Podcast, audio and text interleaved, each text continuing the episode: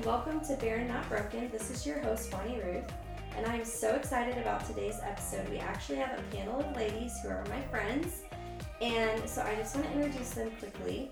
We have Edna, her and I are friends from church, and we have Sarah, and her and I used to work together. And then we have Gail, and her and I met through mutual friends. We're a part of a Bible study. And every single one of these women have walked their story with such integrity and such passion and such commitment. And so we are going to talk today about using your voice to advocate for yourself. And this is a passionate topic for me because I personally have recently gone through a situation where I wish I would have used my voice more, but also I had to be very intentional about using my voice. So I want us all to lean in today and to open up our hearts to understanding that we have a voice for a reason. Whether this is a woman listening, a couple listening, a man listening, we get to use our voice to advocate for what's best for us. And so, no matter where you are spiritually, no matter where you are in your relationships, no matter where you are in the barren places in your life, we are here today to hopefully empower and permission you to use your voice and to advocate for yourself. So we're going to start with Edna. Edna's going to share a little bit about her story, and we're going to have each lady share their story and then really just get into the conversation. So, Edna, tell me one, a little bit about you and why you said yes to coming on this episode. Well, I think everybody's going to say that they said yes because they love you so much, which is definitely True. a part of my answer.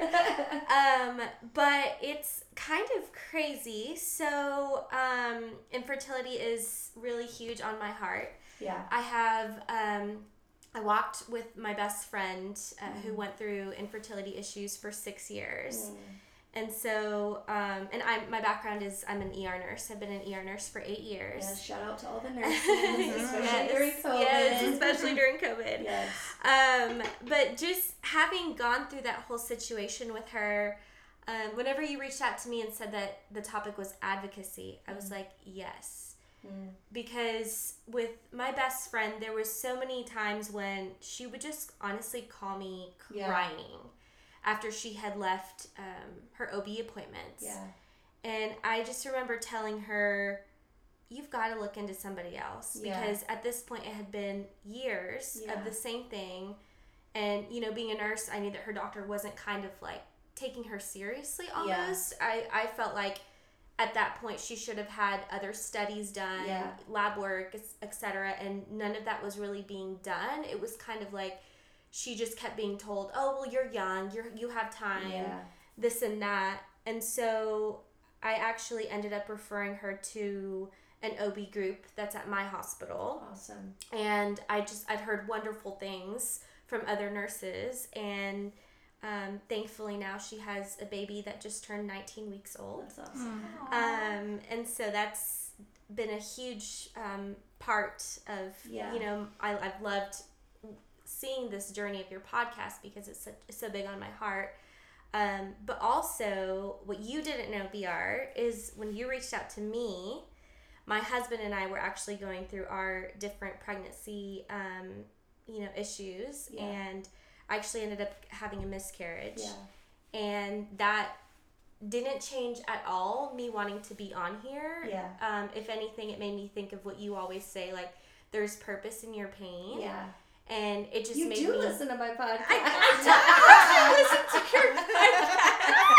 I listen to it. Find your friends that will listen to your podcast. and then quote you. Rate, subscribe, yes. share. subscribe and share, please. yes, absolutely. Of course I do, but yeah i mean it's it's just made me like awesome. love you so much more and just respect you and your story and you're my hero basically. Oh, so yeah. Well, I think what's cool is you're gonna bring a voice today, Edna, that um, will allow us to navigate to know how to use our voice and advocate for ourselves in the medical side of this. Yeah. Um, because you giving advice to your friend, what's so great about that is you empowered her one to know like hey you need to use your voice and you need to try something different yeah but you also reminded her that you have inside information on how she could do that yes right yes so today i'm excited to have you because not only have you now walked through something that so many of our listeners have? Sure. Um, and unfortunately, you and Ben have experienced that miscarriage and that yeah. feeling and that loss. Mm-hmm. Um,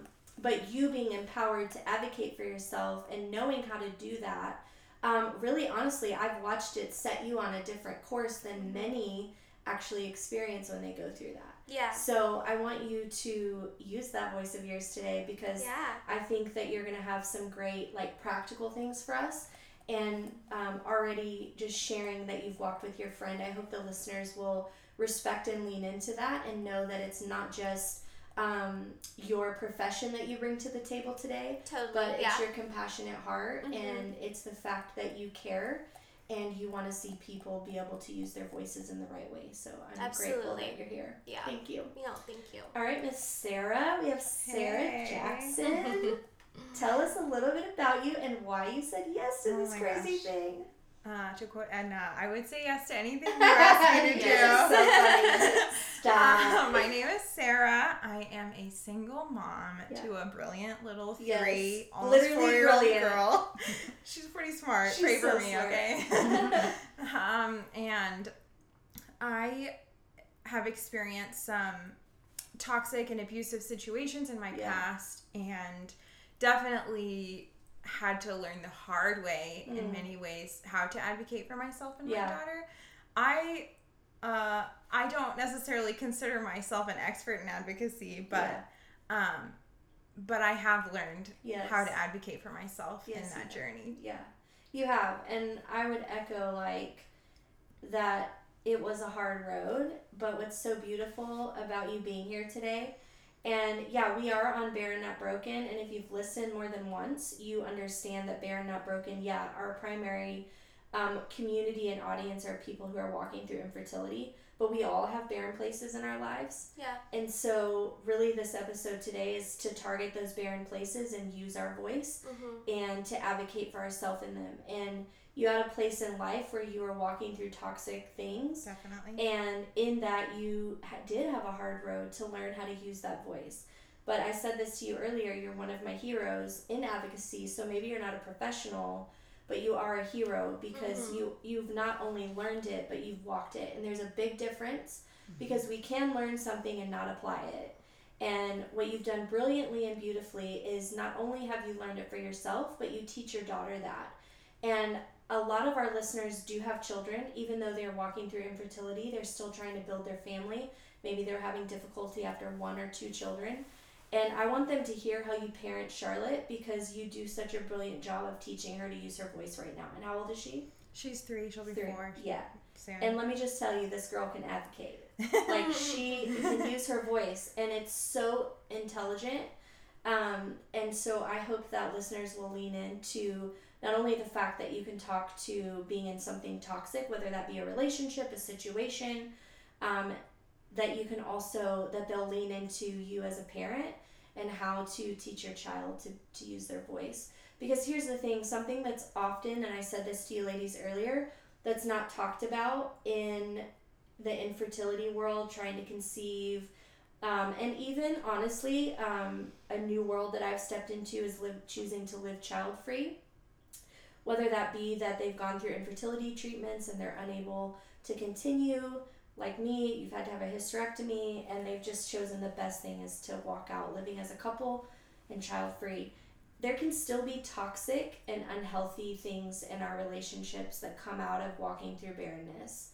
And so i really hope that listeners sarah will hone in to some of the things that you you point out because it doesn't matter if their story is the same what it does matter is that you have learned to use your voice in the midst of things that feel toxic. And we all experience that. We all so, do. Yeah, we do. I mean, we can also be toxic ourselves in our own mindsets. You know, I actually just recorded an episode the other night by myself, which is so awkward. It's much more fun with you guys. um, and I was talking about how when you go through something hard, there's a funky season and what happens is it feels like everyone else's life is moving forward mm-hmm. and you're still in the thing mm-hmm. and you really want to be out of the thing so you can just move forward but how do you not get bitter that everyone else's life is moving on and so what i actually talked about is using your own voice to yourself That's good. And so, again, there's so much power and so much conversation that can happen around using your own voice, um, whether that be for yourself, whether that be with um, medical physicians, whether that be with family, um, whether that be with spouses. Um, so, there's just a lot of angles we can go at this today. And so, I'm excited to have you here, Sarah. Thank you. All right, Miss Gail. I'm so excited to have you here. Thanks for having me. I didn't know what I signed up for. I didn't know we were talking about advocacy, but I well, I have things to say about yes, it. So yay! yes, you do. Thanks for having me. Yes, yes. And Gail, tell us like why you said yes today. Outside of you would say yes to anything because you love me and yeah. you love me. Yeah, yeah. Um, when I heard the topic, I was excited because well, I'm a coach and I love to help people find their voice. Yes. And through my life, the irony is I didn't have a voice. Yeah. And in my home growing up, I wasn't heard. Yeah. And my dad was always gone and my mom was depressed on the sofa and and yeah. I was never heard. Yeah. And so um and I wasn't heard in my dating relationships because I didn't speak up and then I wasn't mm-hmm. heard always in my marriage yeah. because I believed lies mm-hmm. yeah. about roles of women. Yeah. And then and then wow. I and then I had yeah. I that's a whole other podcast. Yes. podcast number two. Uh, we'll see you next week. Yeah. Um, so, but um, then I had children, and after I got over the, I, I didn't struggle with infertility, but I had lots of barrenness in my life, and that's mm-hmm. why I'm mm. here. Yeah. Um, when I when I had children and I got over the fact that you could actually call the pediatrician yeah. at midnight because mm-hmm. that's their job. Yeah. Um, and I learned to use my voice for to advocate for my my children. Mm-hmm. Um, when Hannah, who's now 26, was 4 mm-hmm. you know, I had to take her to the ER and I had to advocate for her there. Yeah. And then she got really sick and was in the hospital again. And and so I learned to advocate for my kids, but not for myself. Mm-hmm. And then I had my own wow. health issues. Yeah. And um, but oh wait, before that, I went back and um, one of my children was ext- bullied. Mm. And wow. oh yeah, oh you don't mess with him while yeah. they're baby. Don't you be messing. And you have a voice now. so yeah. then I um, created an entire anti-bullying program for the school district okay. and a whole disciplinary yes, thing. you did. And that is was, why Gail's a life coach. it was implemented, uh, you know, all over Wisconsin in this whole school district. And so, um, because no children should be bullied. That's right. But then it would come to me, and I'd be like, "Oh, I was kind of codependent, and I didn't want to bug them, and I didn't mm. want to ask for what I wanted, and I didn't want the doctor or dentist to be mad at me, or." Yeah and it was so ridiculous. Yeah. yeah. And mm-hmm. then I got to the point where I was sick of being sick and tired of being tired, yeah. and I fought for myself. Yeah. Yeah. That's good. So good. That's good. So I love you, Gail, so much. I love you too. Gail like totally downplayed the fact that she is a life coach, a spiritual coach. She's a coach, period. And if you ever need to learn how to navigate something in um, your journey, like you gotta call Gail because honestly, like having a Gail as a friend is one of the biggest bonuses that God's ever given me because you help people think about things in a way that their chaos or their pain um, or their to- the toxic things they're in um, that they they can't think for mm-hmm. themselves in that moment mm. and you really teach people how to think to be an advocate right? Mm-hmm. So even if we're not talking about advocacy, like you actually are a walking advocate. Like you just advocate wow. for mm-hmm. people. You have and mm-hmm. and that comes from a deep place of actually discovering it for yourself. Mm-hmm. And I hope that the listeners in this community today are going to lean into you because not only have you learned it as a mom, as a wife, as a woman, mm-hmm. right, as your own woman, mm-hmm. but you have learn to help other people navigate that place inside of them. Because to be honest, like to learn to advocate for yourself can be um, one of the most empowering things that we can step into, yeah. but it also can feel like one of the most scary things. Right.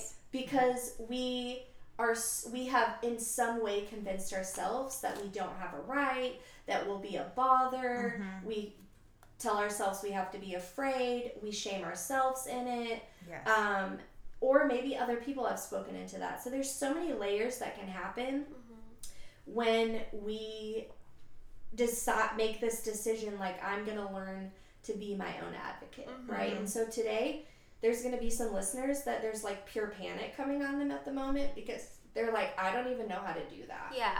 You know, I don't know how to to go into a doctor's office like your friend did Edna right. and be like, "Hey, my other doctor like just isn't isn't yeah. what I need. Right. And now I've got to tell another doctor that and then hope that they're going to be what I need. Mm-hmm. That's scary as crap. Absolutely. And so I think like what what I see this conversation being about is that no woman and no couple that hear this podcast whether it's one or a million, I don't really care, that they will feel empowered to never question that moment. Totally. Or if it's being in a toxic situation like Sarah mm-hmm. um, was, I want to empower and permission women, couples, men to step outside of the situation that's toxic and to allow themselves to see it for what it is, right? Because Sarah, we both know like that that had to happen first.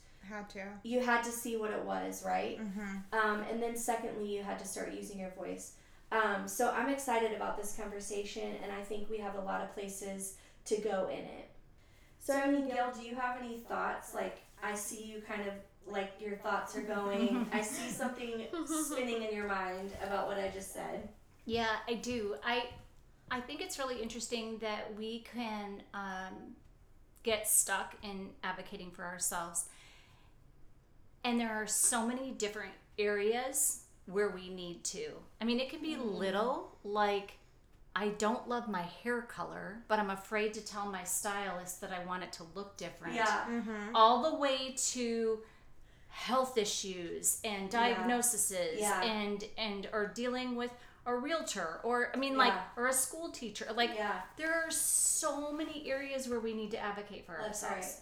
Right. And and so I just I want people to not just wake up on the area of health and yes. self-care but but to look at like how do I advocate for myself financially with my mm-hmm. boss asking for a raise yeah. at my re- at my review yeah, yeah. and and to look at it like health finances um, yeah. beauty home yeah. even with workers i yeah. have a tendency when i have got like workers come to my house and we built a house one time and i'm really friendly and I bake cookies and I'm like so nice to them.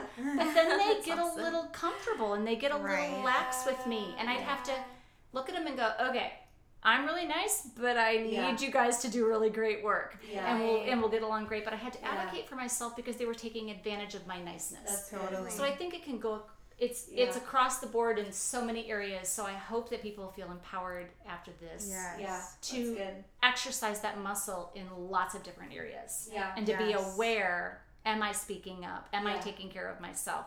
Mm. One quick silly story. I had a baby and I wanted to use cloth diapers 30 years ago because I thought that was what I was supposed to do.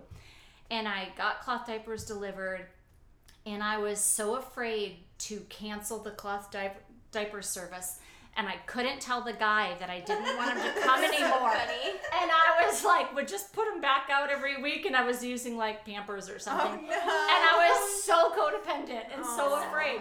But I just was, it's who I was when I was yeah. 27 yeah. years old, yeah. you know, and I just was insecure. But I just want to say, like, I'm just challenging you across the board. Look at all different areas of where you can choose to to really um, speak up. Yeah, that's, that's good. so good. That's good. Definitely. Um, I think that's so funny that you gave that example about the hair. Yeah. Because Bonnie Ruth and I are actually getting our nails done today. Oh, okay. yes, and then I don't know how many times I asked the nail tech to give me square nails. Oh no! Did you get round? They're a little bit. They look a little round yeah. to okay. me. Okay. And I mean, I asked probably three times. Oh yeah, if not more. Yeah, if yeah. not more. But I think so. A key part to advocating for yourself is also I found to have a support group. Yeah. Behind you, or like even mm-hmm. if it's like you know your best friend yeah. in my example, or like BR today, because there was a moment when BR like she was like, okay, she said, you're not crazy. I asked for square round and mine look more square than yours and you just yeah. asked for plain square. Yeah. And so that kind of helped validate my mm-hmm. okay, you know, I'm not crazy. Yeah. I, mm-hmm. you know, this yeah. is what I want and I should get it. Had we had more time, I probably would have asked them to do them all over again, but we were kind of I was on a time crunch at the moment. But yeah, I think that's so huge is just when you have I don't know why we're so afraid to yeah inconvenience yeah, somebody yeah. else. Like yeah. it's our life. Like it's my nails. It's my life. You know. But one thing I would add to that, uh, in regards to like the community or the support system, so I think it's key for the support system and the community to also know when you're ready to use your voice and totally. how you want to use it. Because I said, hey.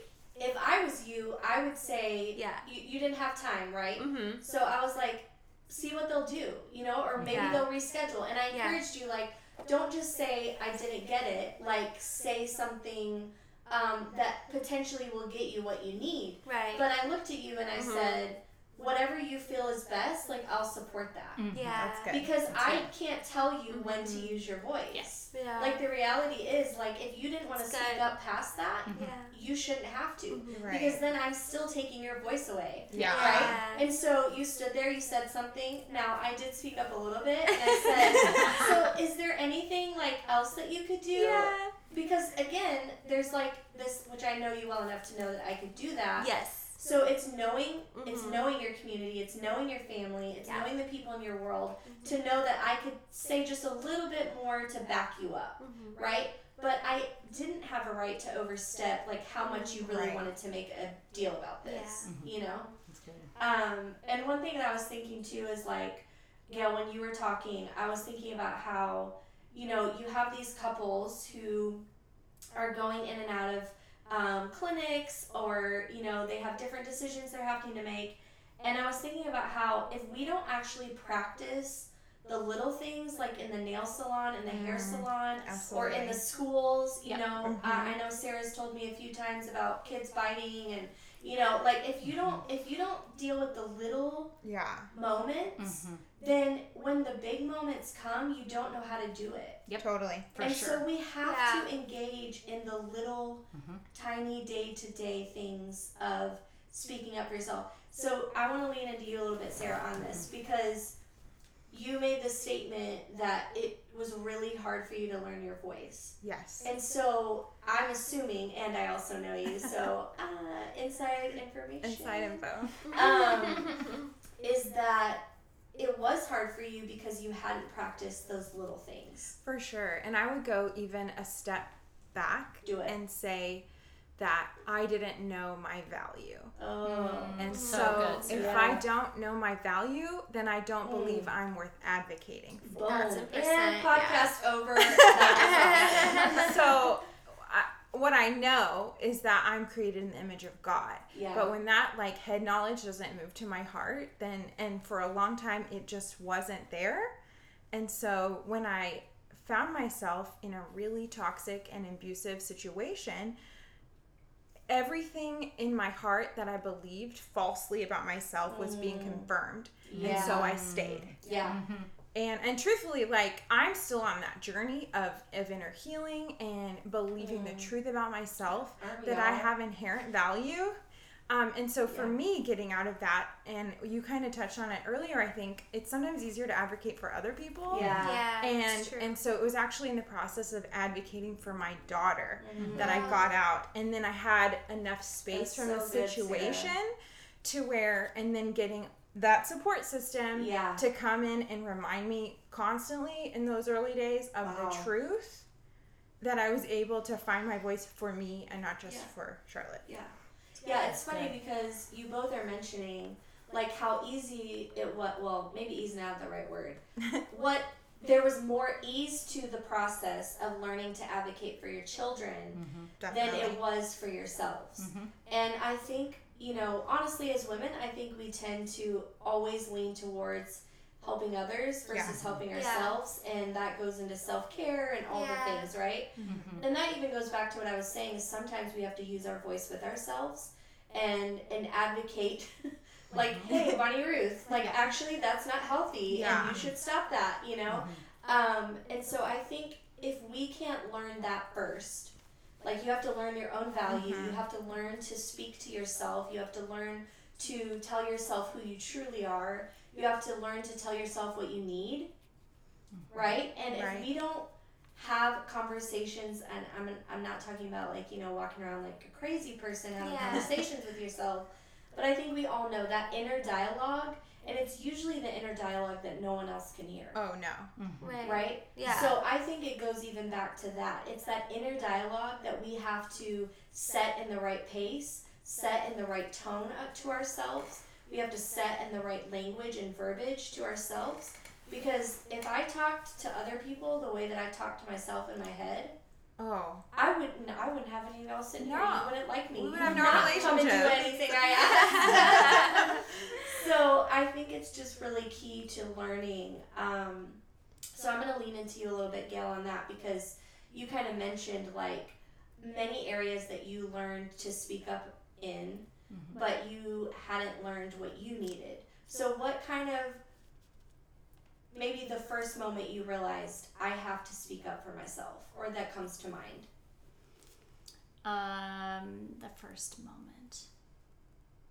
Oh, that's a tough question because yeah. I'm kind of old and I'm trying to think through the years. Just whatever comes to um, mind. Go with um, that one. One that was really big was um, when I was um, had a fibroid tumor and I was hemorrhaging on Easter. Oh, mm, and it's a, mm. mm-hmm, it's a doozy.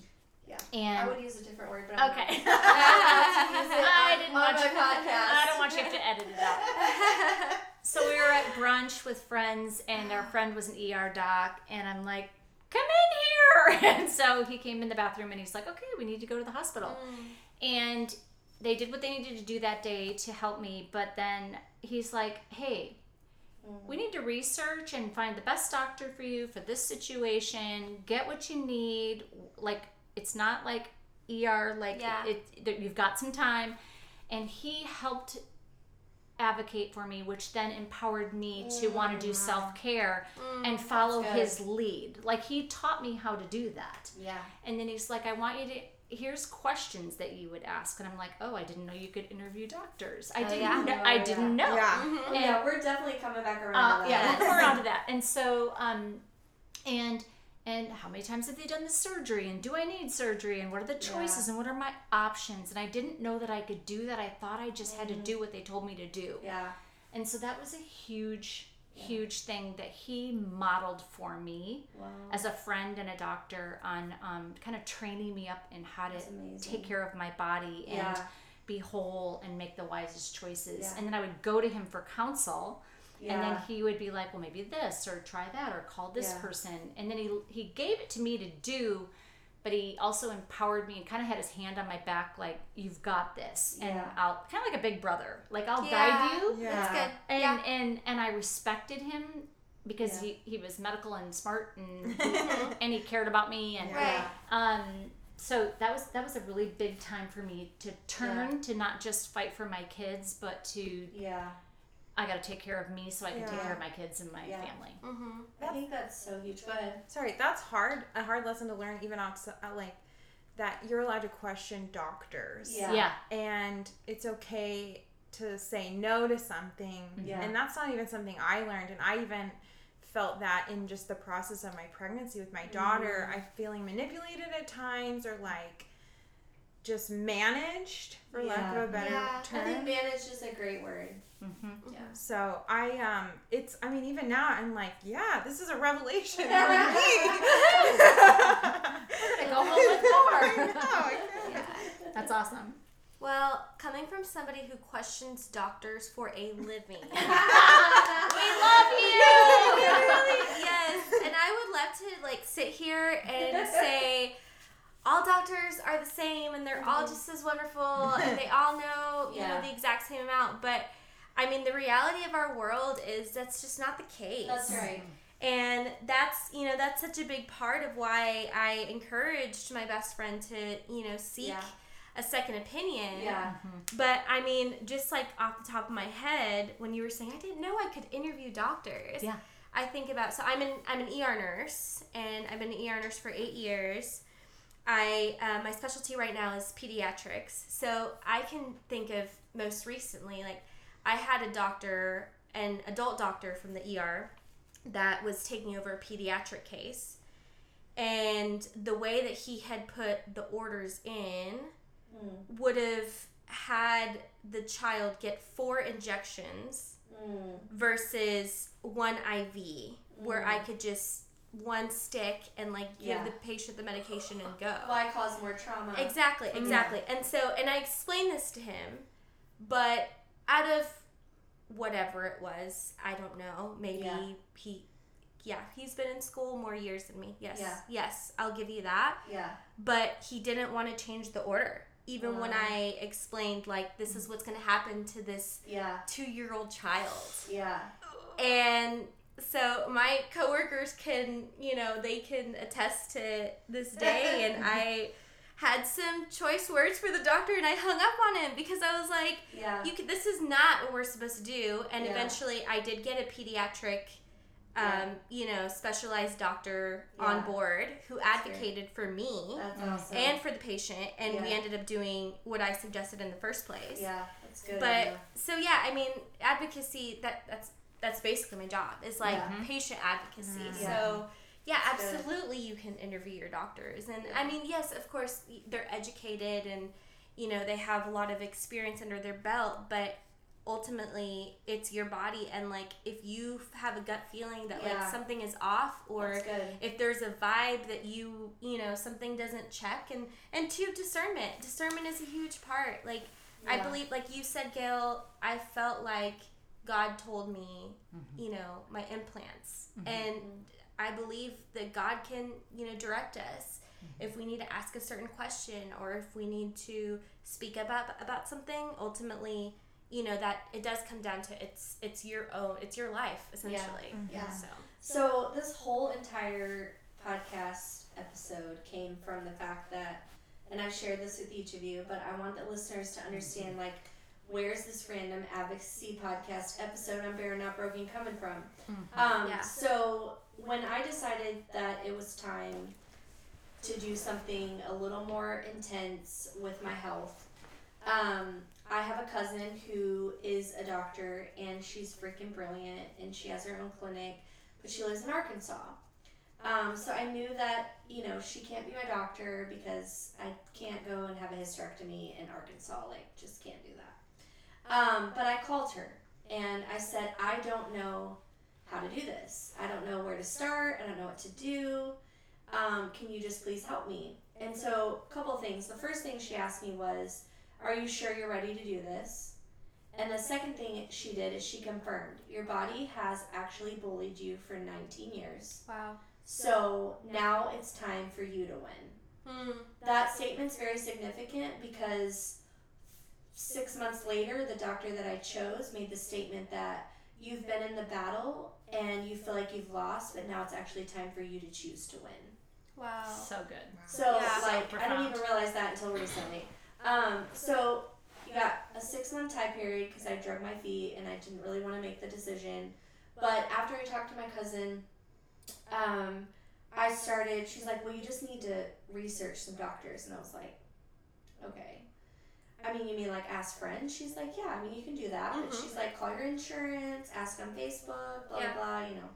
So then I was like, hmm, I'm going to call Gail and so I called Gail and I was like, I don't know what to do. What questions should I ask? So I like emailed. We normally talk on the phone or text. However, I was like, I think this is email worthy because I have a lot of questions. So we emailed back and forth, and she helped me determine like how do I even start. So I'm I'm gonna lay out some practical things. I called my insurance company. I asked for a list from them. I asked from friends. Um, my best friend is a hairdresser. She was like, oh, somebody came in. She was telling me, I mean, like, I just took all the lists, right? And I, I made a list, and then I called my insurance company back, found out which ones were in network and which ones were not, because that makes a really big difference. It really Don't ask that question. Yeah. everything. Yeah. Please call your insurance company and find out if they're in network or out of network. Yes. They can ex- explain what that means. Um, and so I narrowed that down. And then I kind of hit a point where I literally just felt frozen for mm. like two months. Yeah. And I was like, I can't do anything else. Like, Gail would ask me, my mom would ask me, friend, like, how's it going? Did you find a doctor? I'm like, yeah, I'm not even, like, I haven't even called any of them.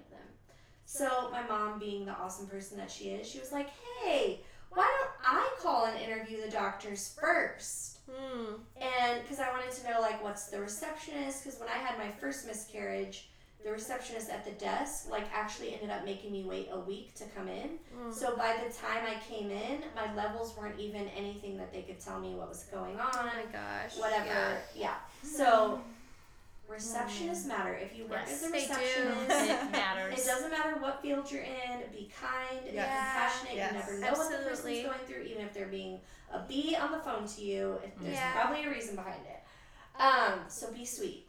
Anyways, um, be an advocate for people. Yes. God.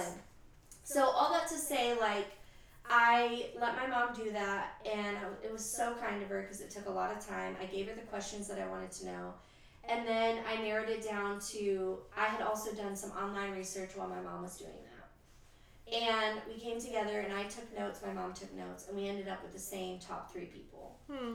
And so, I called each one of those myself. I finally stepped up, got in the game, and decided to be my own voice. Um, and I basically asked them for a, a phone consultation. And I said, I'll pay for a visit, but I don't want to meet with you unless you'll have a phone conversation with me. Hmm. And I told I told the receptionist or the nurse, whoever I talked to, here's my story. I gave them like quick bullet points: 19 years of endometriosis, PCOS, um, fibroids, and I don't want to come in unless I can talk to them first. I had two doctors say yes. One basically just gave me like, it was just, I won't even go into it. It was just dumb. It was lame. She just asked me all the basic questions, didn't hear my story, didn't really have much to offer outside wow. of she thought we were just doing like a basic physical or like mm. exam. It was just, no, not what I was looking for. The doctor that I ended up choosing literally called me within 30 minutes of me talking to his nurse mm. because she told him this lady's 19 years with blah blah blah blah blah. He called me, I answered the phone. He's like, "Hi, this is Dr. So and so." Um, so 19 years? And I was like, "Yeah." Like that's literally I hi right. 19 years. I said, "Yes, sir." He goes, "Yeah, you need to meet with me right away." Wow. He said, You have endured something I've never seen in my life. That's incredible. Wow. He's like, I've been doing this for 25 years. And he said, The fact that you've survived that much pain, he said, I don't know how you've done it. Wow. First words out of his mouth, I'm sobbing. Aww. My husband's on my doctor. I was like, yes, it's been hell. Aww. And so he just asked me a few questions, and then he's like, okay, so we got through the easy part of the conversation. He's like, now I have to ask you the hard question. He's like, are you sure that you don't want to have children? Because he said, my opinion, even without meeting you yet, is that you need a hysterectomy. But he's like, I'm not even going to allow you to make an appointment with me until you know that you know that you're ready to say yes to that. Because he said, that's what I'm going to advise you to do. So, catch that. He said, Are you sure Mm. He said, I know what I think you need to do, but are you sure you want to do yeah. that? so good. So he advocated for me to wow. advocate for myself. Yep. That's yeah. wonderful. So he said, let's give it a couple days. This was like a Thursday. So let's talk Monday. My gosh. So he schedules another phone interview with me. And he said, if you feel like you're good and you want to just make the appointment, then just tell the receptionist when you call in that you don't need to talk to me. And we'll meet in person. So, I mean, of course, I get off the phone and tell my husband, and he's like, uh, Are you really going to call anybody else? I'm like, No. So I went in and I met with him, and again, he just reassured, right? So I had done all the research on the doctor. Um, I did all the research on a hysterectomy. What kind? Gail gave me all the questions to ask, like, What kind? What were we going to do? I mean, this guy, he actually teases me. I just saw him for the last time a few weeks ago. And he's like, So, do you have your list? I come in with notes. I mean, I'll wake up at four in the morning and I'm like, oh, I gotta ask Dr. So and so this. Yep. And um, so I come in with a list because here's the thing that I've learned, and you guys speak up to this if you have any thoughts on it. But I've learned if I don't have it written down, one, I'm gonna already feel like to go into a doctor's office can All the be emotions, yeah. The emotions yeah. of it. I then also am like being triggered because I'm thinking about all the things that I'm not getting in my life mm-hmm. now, and mm-hmm. then I'm thinking about what I'm about to go through, and I'm thinking about oh I need to ask Edna this because I know that she's gonna be able to tell me how to ask that, and then I'm thinking about Gail, and I, like Gail went through that. I'm thinking about all the things, right? Yeah. And so I make a list and I go in. But I feel like whether you're a parent going into your kid's school, mm-hmm. whether you're a nurse about yeah. to approach a doctor mm-hmm. and challenge him, like you mm-hmm. just shared, whether it's someone like me who's going in for you know making medical decisions, I feel like we need to have a list. Mm-hmm. Like I just think it's a practical thing that empowers us mm-hmm. to not forget. Mm-hmm. And so that's one of the first things that I did. But where I've taken us down a few rabbit trails, but I want to finish the fact that the only thing I did not research was the hospital. That's the absolute only thing. By the time I got to that decision, I was just so freaking ready to get this thing done. I didn't even think about it. And I had one of the worst experiences I've ever had at this hospital. And to this day, still dealing with the trauma of it. So is my husband. And basically, what happened is I went in for a hysterectomy. The surgery floor got filled, and they didn't have a room for me, so they put me on the what's it called, Edna? Like a mother baby type. Yeah, floor. like after like a postpartum postpartum yeah. floor. No. So this has happened while I'm in surgery, and my husband has been moved to this floor. And before I even got into the room, he's already been congratulated as a father like ten times. Yeah. Ugh. Yeah. It's devastating. So, hence the fact that um, Jason and I have both learned a whole lot from that because he didn't actually realize what floor he was on. He mm just couldn't figure out why they were saying that. But again, the emotion, he was in his own emotions. Yeah. He was worried as crap about me. Um, we had already not been secure, feeling secure about the hospital before I even went back for surgery. And had it not been for the fact that my doctor and his nurses were so freaking phenomenal, I would have canceled the surgery that day. Hmm. So Jason knows that I've gone back there. He knows I'm in surgery, and that's all he can think about at the moment. So, really, that is the place in which I wanted to have this episode. Because I feel like um, as a couple, we weren't prepared for that we were prepared more than most, right? Sure. Because we did say some things. Jason spoke up the moment he realized what was happening. Jason was out there finding someone as soon as I needed something and wasn't getting it. Um, we addressed my doctor, you know. So there were so many things that we did do, but we also didn't know what to do in in some instances. So where I want to take this from here is to understand that like you don't have to get to a traumatic experience to begin to develop that muscle. Yeah. Because even though that was traumatic for us, it could have been a lot worse if we hadn't been working those muscles. And Sarah, you addressed on that of like you had to understand your worth, right? Mm-hmm. We've all talked about we have to be able to know how to use our voice with ourselves, with other people, and practice practice it in the nail salon, the hair salon, the doctor's office. Okay. Mm-hmm. So what I'd like each one of you to answer is like, what is one of the top things that you have learned about being an advocate for yourself? One thing, whether it be a tip, whether it be like a lesson, um, and y'all, y'all navigate that how you want. But I want to hear from each of you. We'll start with you, Gail. Um, what is something that just you want the listeners to hear and know at, that you've learned in being an advocate for yourself? I mean, I know there's a million things we've all learned, but hone in on one. And I'm gonna take a drink of wine while you do that. Good idea. Mhm. I, um, as Edna mentioned, I um, had implants. I had breast implants. I had a double mastectomy, and then I had reconstruction with implants. And eight years later, um, I felt like the Lord was saying to get them removed. And um, that's not like the norm and that's mm. going against like what you think you should do. Yeah. And and so I I'm a researcher and yeah. I have lists and I ask a lot of questions and I dig and um, I realized that I wasn't alone in feeling the way I felt about these mm-hmm. implants and what they were doing to my body. Yeah. So that helped empower me not That's to good. feel alone, that I found yeah. groups that also That's were feeling good. the same way. Mm-hmm. Yep. And then um, finding a plastic surgeon that agrees with that can mm. be a mm. challenge. And now, yeah. now there are more and more because the FDA is actually saying that some of them are toxic. Yeah. Mm-hmm. So there, th- yeah. there's been people advocating for women with breast implants, yeah. fighting that, and mm. and so there's been advocacy happening within that whole circle. And so I narrowed it down to some different doctors, and one I went to, and I really liked him, and he was charming. And he totally believed me, and then I got out in the office and the nurses were like talking about a patient, like kind of gossipy, mm. and I was like, okay, not my per- not my doctor. I, yeah. I, I, don't like this environment. He was wow. kind of culture, yeah. The culture. I was yeah. like, they're kind of gossipy. I don't want to leave and have them talk about me. It just didn't feel right.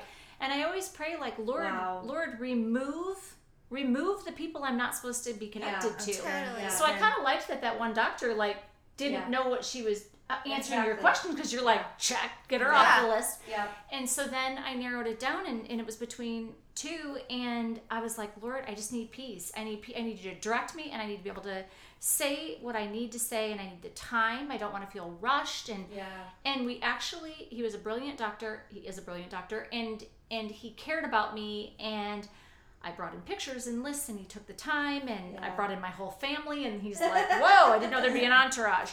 But um, I I chose to bring my family. I chose yeah. to set up that appointment. I and I chose him because it, it brought me peace. Yeah. And good. I don't regret that decision. Yeah. But I did have to fight for going against the norm of yeah. what the world says really is good. real or yeah. in mm. women's heads. Yeah.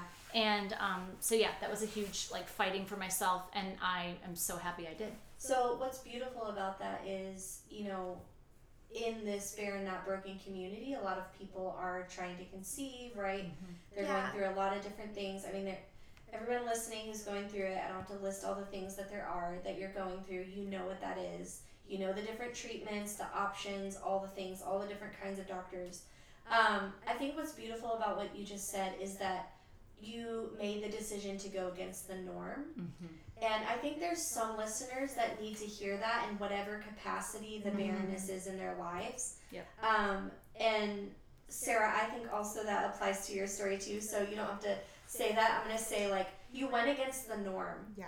And Edna, you actually just spoke on that too of what you did with that doctor and mm-hmm. gathering people to advocate for that child. Yeah. The norm is that we just go with the flow. Yeah. Mm. The norm is that we're just okay with whatever we're told to do because we don't know any different.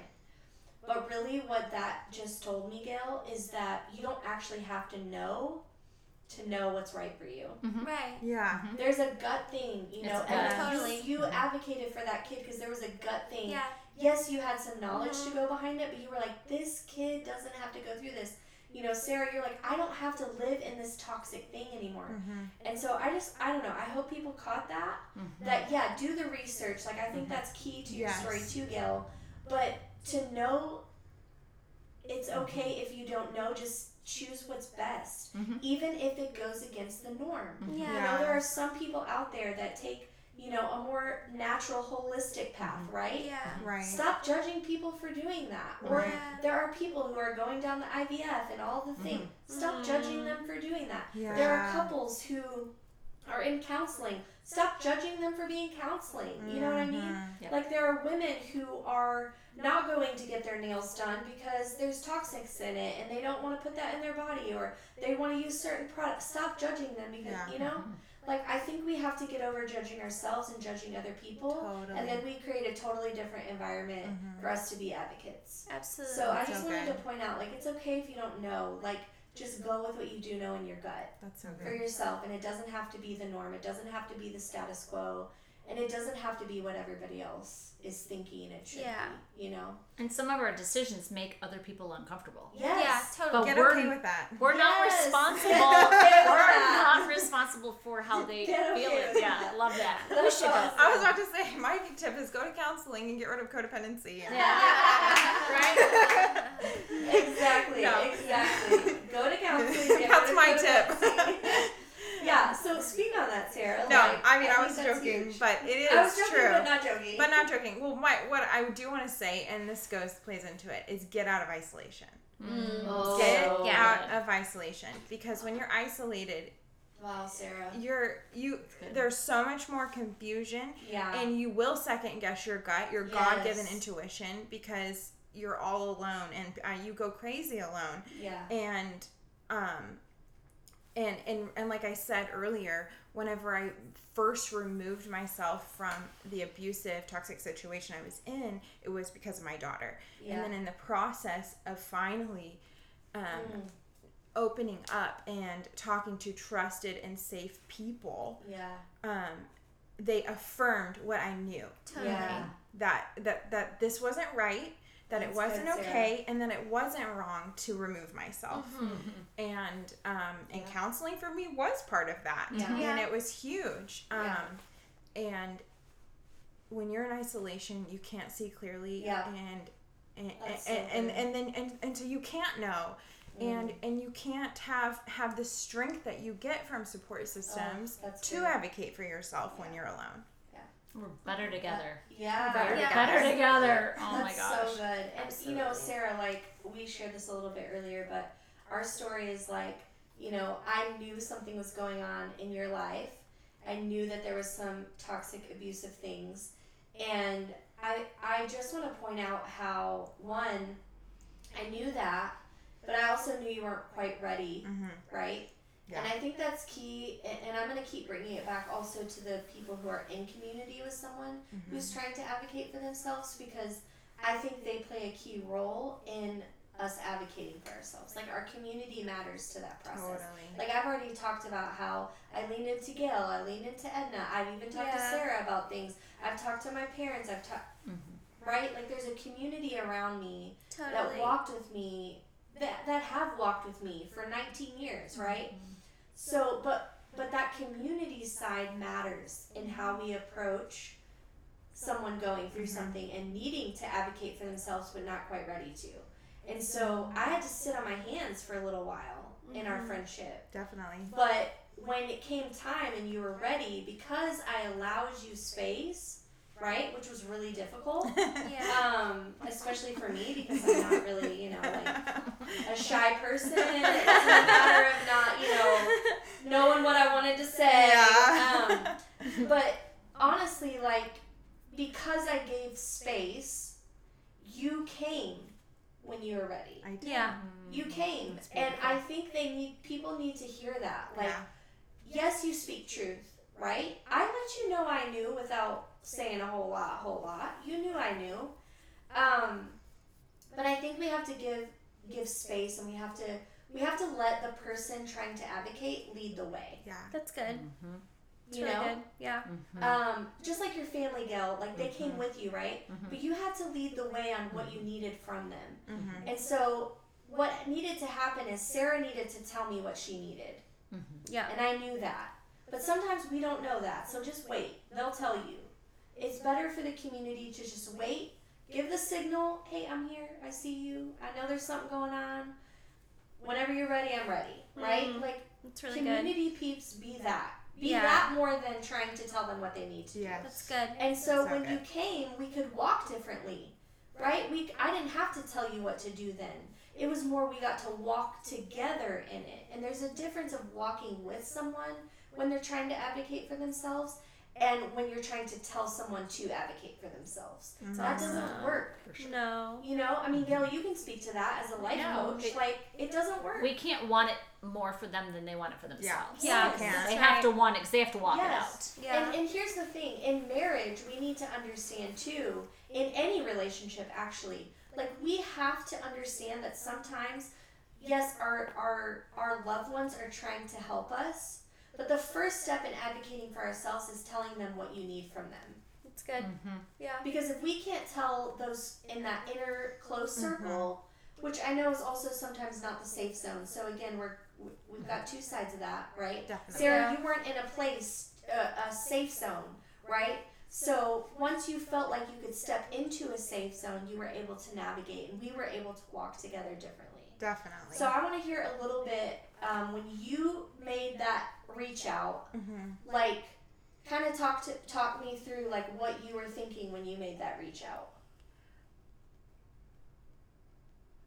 I just knew there were several people, and you included, who who like to use your words kind of gave me the signal and some were a little more straightforward yeah. and and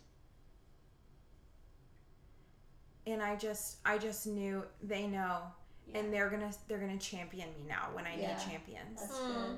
they're gonna come alongside me and remind me that that's i'm good. not crazy yeah. for saying this isn't okay anymore yeah that's totally um, that's good. I love that what you just said. Mm-hmm. You're dropping some. Uh, all of you guys are dropping such good. Like you just preach. Um, to be able to champion.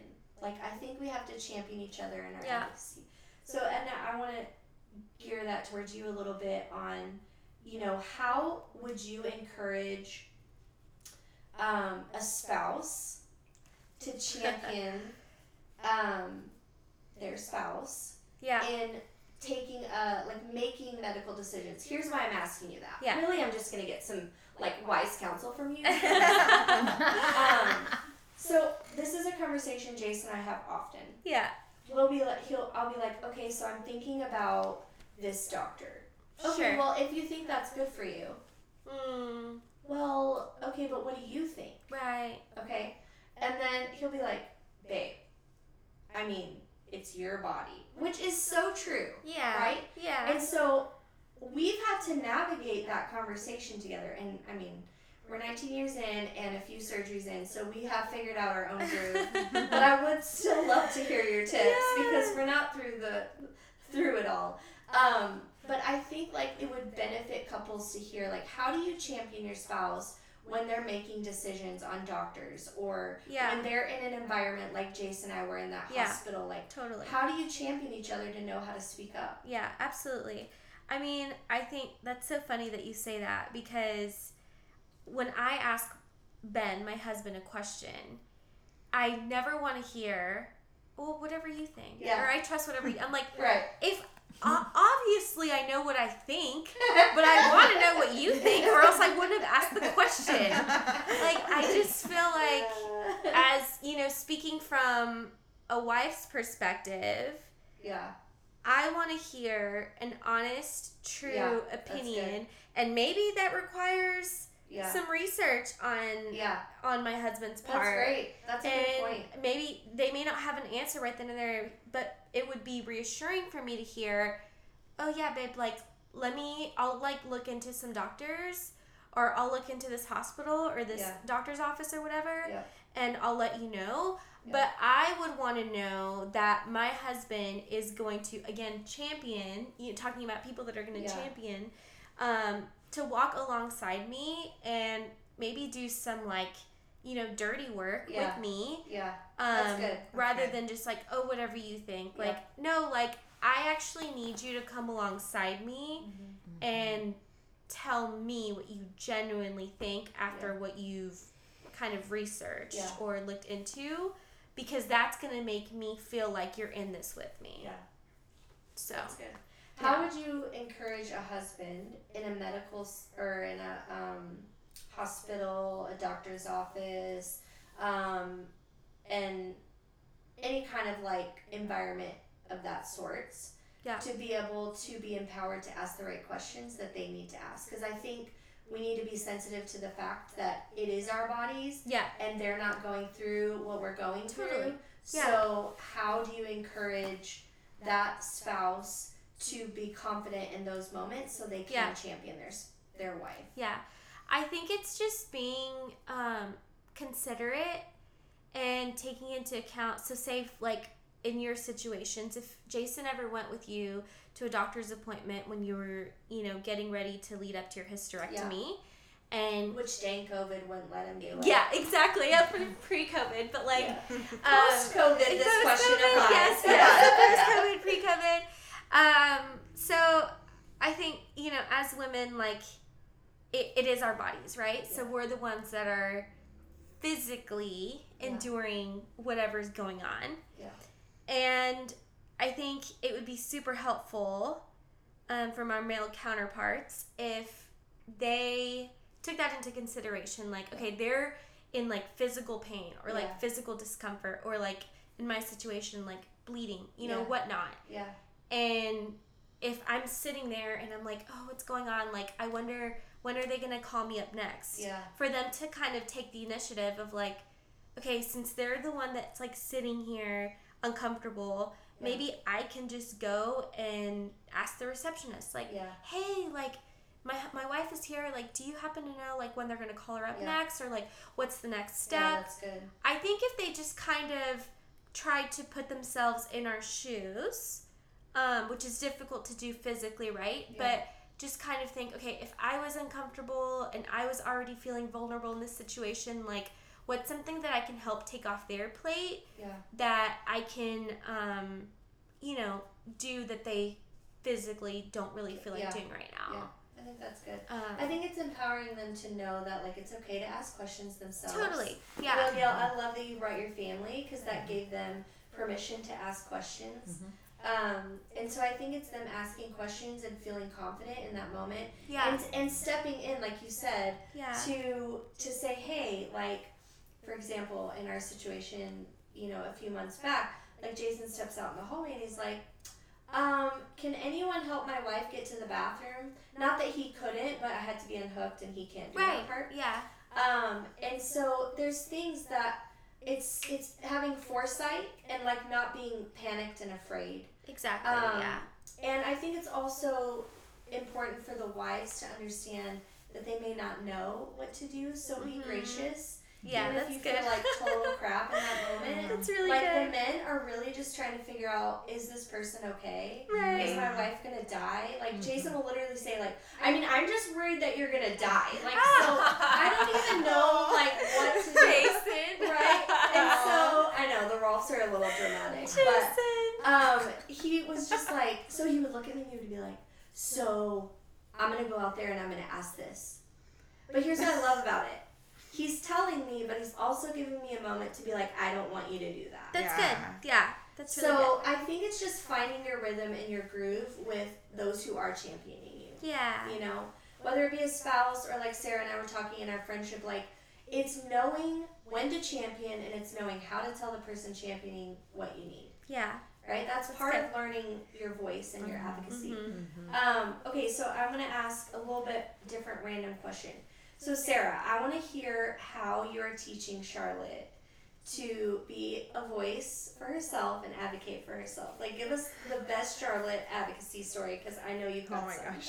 well, first I'll say this: like, uh, Gail's mentioned it a couple times, but codependency is so common yeah. and real. Mm-hmm. And the Very biggest real. thing for me right now with Charlotte mm. is she's in charge of her emotions. Yeah. And no one else's. And I'm in charge of my emotions mm. and no one else's. That's mm-hmm. okay. Um, listeners, testing, testing. I think we should repeat that one that, more time. Like honestly, and if, if you have listened to more than one episode, you know that we talk a lot about owning your own emotions. Yeah um, and giving your emo- emotions a voice on Barren Not Broken.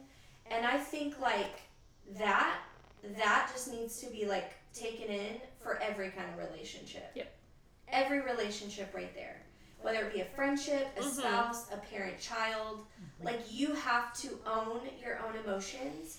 And if you cannot do that, you cannot advocate for yourself. Right. Mm-hmm. And you also cannot teach other people how to do it for you.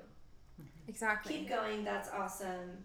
We don't say you made me do, mm-hmm. I made you do. Mm-hmm. No one makes anyone do anything. That's right. Um, the biggest thing that I'm trying to do with her is to just empower her. She's her own person, yeah. and she like That's so she chooses. Yeah. And I hear her say that all the time now. I choose to do this. That's Yeah, girl. You know, and, and like, and sometimes it's like, okay, you, uh, are you, I, I, I need you to, you know, wash your hands after you go to the bathroom. Or, or you're, or you can choose to, you know, whatever. I don't Yeah. know, have a consequence. Like Yeah. this is a random example. This Right. is not a problem we have. She washes her hands. all the time. but no, like, I hear you. you know, like Yeah. either way, it's her choice. Yeah. She can choose to obey, Yeah. or she can choose the consequence, but Yeah. she chooses it. Yeah. I don't make her do anything. Yeah. Uh, I can't make her do Yeah. anything. Yeah. You know, Ultimately, and yeah.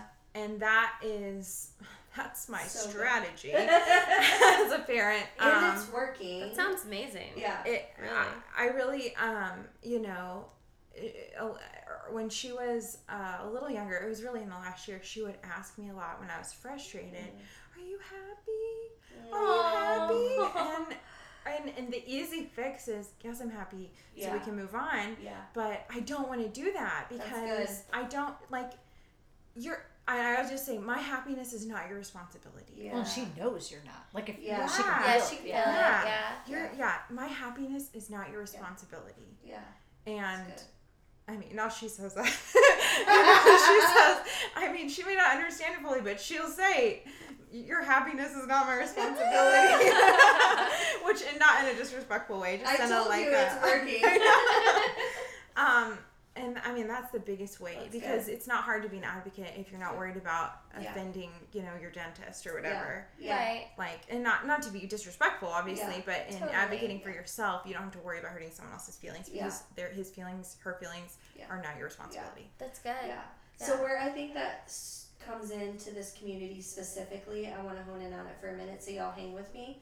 Um, is that a lot of times there's a spouse in this journey that's not wanting to continue in the same path in which they currently are, and I think it's really important that this community is hearing what you just said. One, they have to own their own emotions, their own feelings, right? They're not responsible for each other. But if a husband is needing to put pause, if the wife is needing to put pause, and we had somebody on um, like two episodes ago, I think, um, where she shared like she didn't want to keep going and her husband really wanted to try for another child. And they had to navigate that. And I think that's so common in this community. And why I'm bringing it up is because I think you honed in on something really key there in advocating for ourselves when it comes into intimate relationships is we often one we can assume that we know where they are and so then we don't do something because we've assumed that it is Mm. or it is not Mm. or secondly we can put expectations on them and those expectations are shutting down their voice Mm. and so I think um, I don't know why this is making me emotional, but I feel really strongly to park here for a minute because I think that yes, we have to advocate for ourselves, but we need to know how to advocate in our marriages. Mm. Um, and Sarah, like you've taught me that a lot. Like I've learned a lot from you, even though you have you are a single mom now and you're walking as a single woman. Like watching you walk your story has taught me how to learn how to be better at advocating with Jason. And, and I'm stating that because I want the listeners to understand the value of what you're bringing to the table right now. And but in intimacy, there is a space in which oftentimes is just big, huge chunks of assumptions, Wow. Mm-hmm. and it shuts down our voices. And I can actually be the worst at that, to be frank. Like I think I've figured it all out, and I got I figured out where Jason's at, and then we start talking, and I'm like, are you kidding me? Like that is not at all what was going on in my head. Mm. And then I have to admit that crap, I was going down my own path and not your path, and I wasn't being sensitive to what you needed and where you're at. Mm. And so I think it's just really important that as couples, if you are walking through infertility and you're in a space and time right now that you're not in total agreement on where you are, you have to stop. mm-hmm. until you can come back in unity. It doesn't yeah. mean that you won't. And that's anything in relationships. Right. You know, the Word of God talks about being in unity, mm-hmm. right? There's blessing mm-hmm. when there's unity. He commands his and, blessing. Yes, and commands his blessing. And so I don't care what the relationship is, if it's a daughter and a mom and the mom's pressuring you to continue treatments because she wants otherwise how are you going to continue your legacy or if it's a father saying like you're the last person with this last name and this bloodline you really need to talk to your wife and make sure you guys get, whatever it might be mm. um, i think that there's some people that are listening and they need to know like get in unity it's mm. okay to pause hit pause until you can run together. That's and good. don't assume where each other's at. Ask the hard questions. We talk a lot about that on here. And I think that is part of ag- advocacy. It's learning to ask the hard questions to yourself and to the people in your community so that you know where you are. Mm-hmm. Right? We talked about knowing your worth. And yeah. I think you have to ask the hard questions to know where you are. Mm-hmm. Right? I had to ask myself, am I really ready to say, I don't want to have children, I'm going to have a hysterectomy? And I'm just going to put a little precursor there. I know I can still adopt, and I'm not putting that off the table, but this is the choice we've made for us right now. Right. We're not having kids. Yeah. We're not choosing to walk in that path any for mm-hmm. anymore. Mm-hmm. And so I think like we have to know our worth. We have to ask the hard questions so we know where we are. Because if we don't know who we are and we don't know where we are, how do we know where we want to go? Mm-hmm. That's good. We don't. Yeah we don't know. Yeah. And so I had a million other places I wanted to go, but we're gonna wrap up with this. Um, one, I'm gonna ask: Does anybody want to throw anything else out there that you're like, I really wanted to cover that, and I think listeners need to hear it. I have one thing. Yeah. So I know there's a lot going on right now uh, about like the Karen culture. Mm. Um, and so yeah, and, and hearing us talk, like I just wanted to kind of clarify that this is not that. Like this That's is not right. that we're talking like speaking up for something that could potentially affect the rest of your life does not make you a Karen. That's like so it's good. not so it's not yeah. the same thing. That's and right. um, I think a lot of times, like yeah. I know especially me, like growing up in the Hispanic culture, we were taught very much like you do what you're told. Like you, mm. it's behavior and like yeah. yes, ma'am, no, ma'am. Um, but again, when it's something that could affect the rest of your life, yeah, then you have a right yeah. And no one else is going to speak up for you. Like, That's right. there comes a time when you have to do it, but that doesn't make you, that doesn't mean that you're like, quote unquote, a difficult person. That's right. Or that you're a Karen so and good. that you're, high maintenance. You know, you're high yeah. maintenance. Yeah. yeah. It's, it, it's, it's my life and nobody else is going to have yeah. to live with these consequences yeah, except right. for me. I so, love that you just brought that up because I know Gail and I have talked about this a lot of like not feeling like you're high maintenance. Yeah. Mm-hmm. Right? I'm not a diva because I have questions. Exactly. Yeah. yeah. I'm not a diva. I'm not a Karen. I'm not yeah. high maintenance. Um, because I want to educate myself. Right. I am not those things because I don't understand something and I need to speak up about that. Mm-hmm. Mm-hmm. I'm not any of those things because, um, you know, I'm going to step outside of the norm or the, mm-hmm. I forget what, what verbiage you used a while ago, Gail, in your story, but like, I'm not those things because I don't want to mm-hmm. do that's good. what everyone else is doing.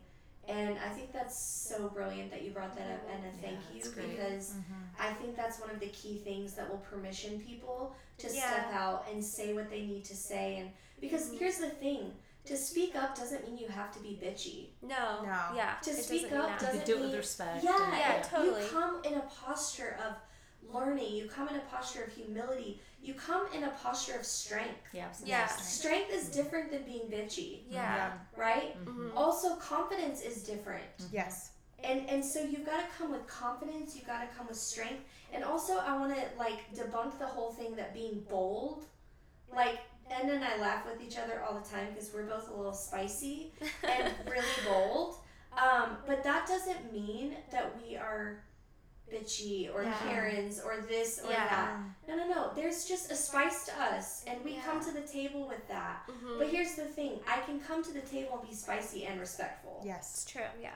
I can be honest and respectful. I can be mm-hmm. bold and respectful so and honoring of a doctor, right? Yes. If I'm in a conversation with a doctor and it's not like you went and told your friend Edna, Like, um, you need to piece out to that doctor and just be like, forget you, you're horrible.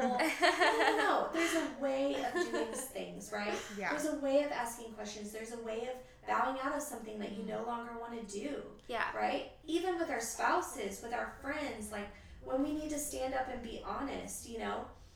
Uh, Sarah and I are a great example of there have been times where I'm like, Sarah, I'm about to lay this out on the table for you, and I'm going to assume that you know my heart and you know where I'm coming from. And then there's been times, which, just to share the story, Sarah is why we have Barren Not Broken podcast because Aww. Sarah mm. got bold with me one night. We were ha- having coffee, and she's like, Bonnie Ruth, if you don't start this podcast, like, it's not okay to talk about it anymore.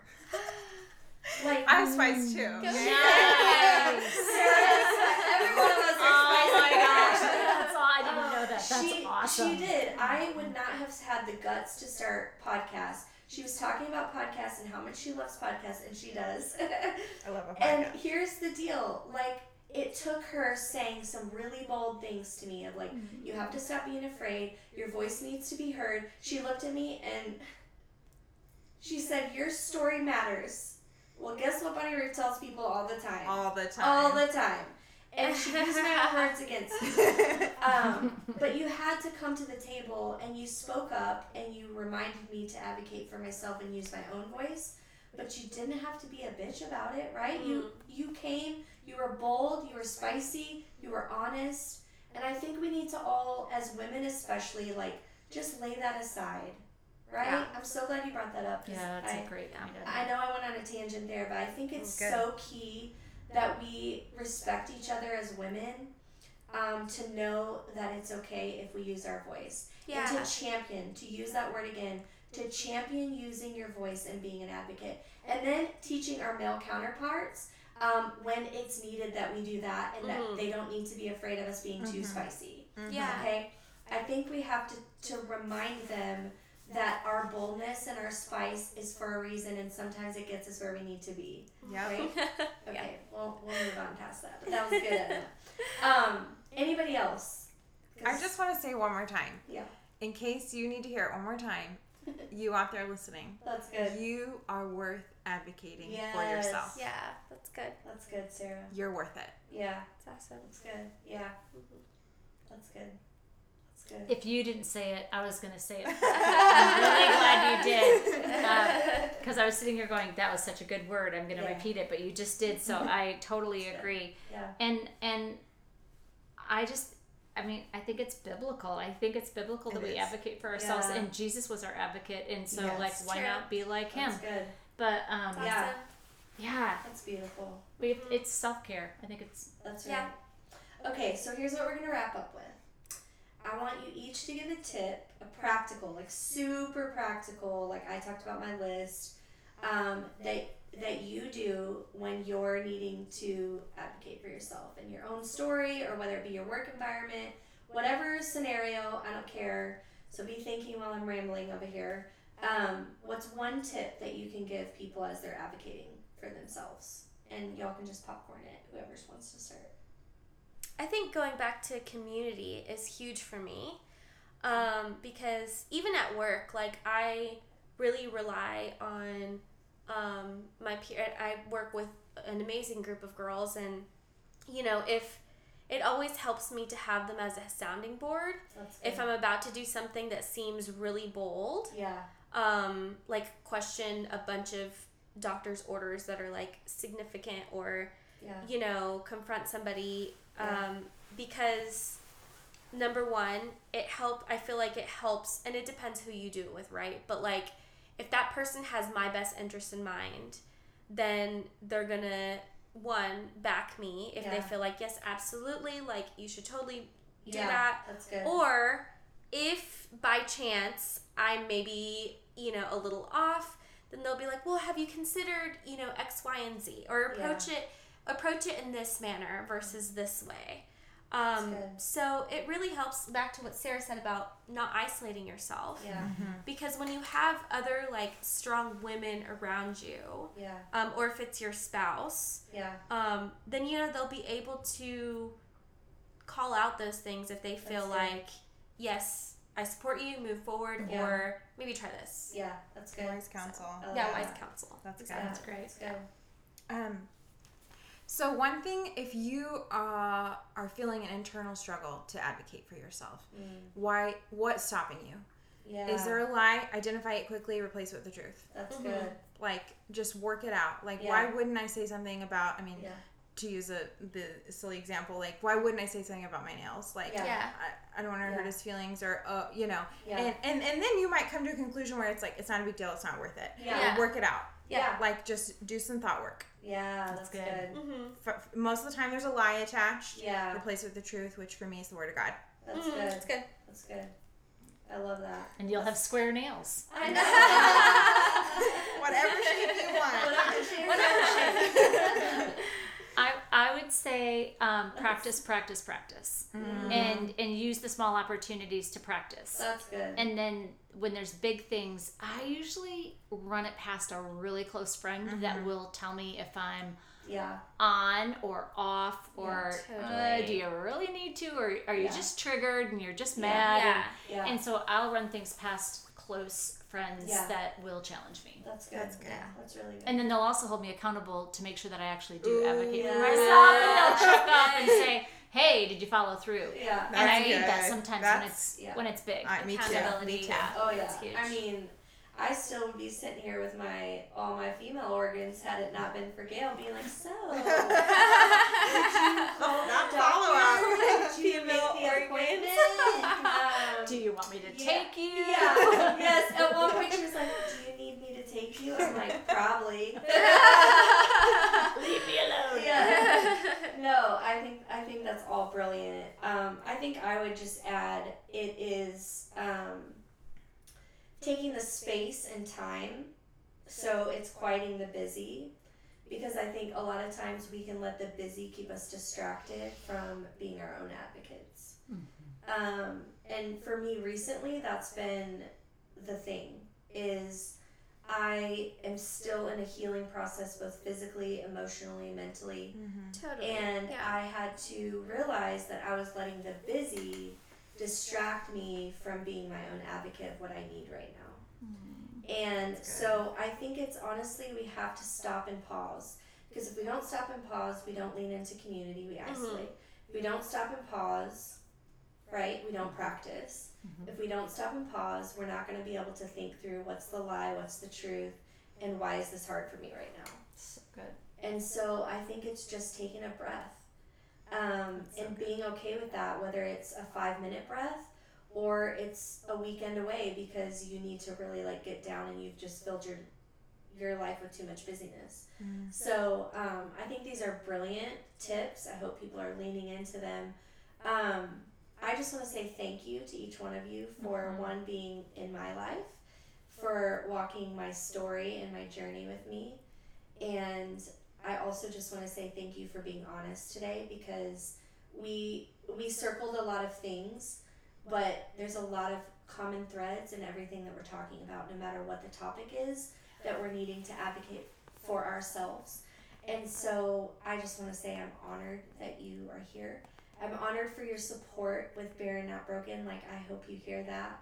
Mm-hmm. Um, you, all three of you, in different ways, have just supported and championed um, Barren Not Broken, and you know, not just being here in this conversation is not the only way that you've sewed into these women and these couples' lives. You've done it by championing me because I honestly wouldn't sit here and do this um, if it wasn't for that. So I hope you understand that you're sewing into them directly right now, mm-hmm. but you sewing into me directly has sewn into them indirectly. Mm-hmm. And so I say that one to thank you all, but I also say that to put weight behind why I have you here in this conversation for those that are listening. Um, because every person that listens and becomes a part of the Barren Not Broken community, like they need to understand there's a whole lot of people behind this voice. Yeah. Um, it's not just Bonnie Ruth. It's not just um, me sitting here and thinking that I'm like able to do a podcast. Because if you guys saw behind the scenes, you would know that that's funny. Um, but you guys, honestly, uh, you're sowing directly and indirectly often. So thank you. And for all of the listeners today, I just want to say thank you for coming along our conversation, for coming along and um, leaning in and, and hopefully grabbing hold of some very practical but also in depth things that will awaken on the inside of you um, the ability to rise up and to be your own voice, to be your own advocate, and to see in the areas that maybe you're really good at it, but you've got a few places that you've kind of slacked off in using your own voice. Or maybe you're like, whoa, this is so foreign to me. Um, I truly don't even know where to start. I hope that the practical things, you'll lean into those and just pick one thing. Pick going to the nail salon and speaking up about your nails pick going to the grocery store and saying, actually, you charged me twice for that item. Um, start with talking to your husband and having a hard conversation of, I don't want to do IVF anymore. Like, can we please put pause on this? Start with um, sitting down with yourself and telling yourself the truth that you're worthy and you're valuable. So I'm honored that you had this conversation with us today. Thank you for being a part of the Barren Not Broken community. We look forward to talking with you next time.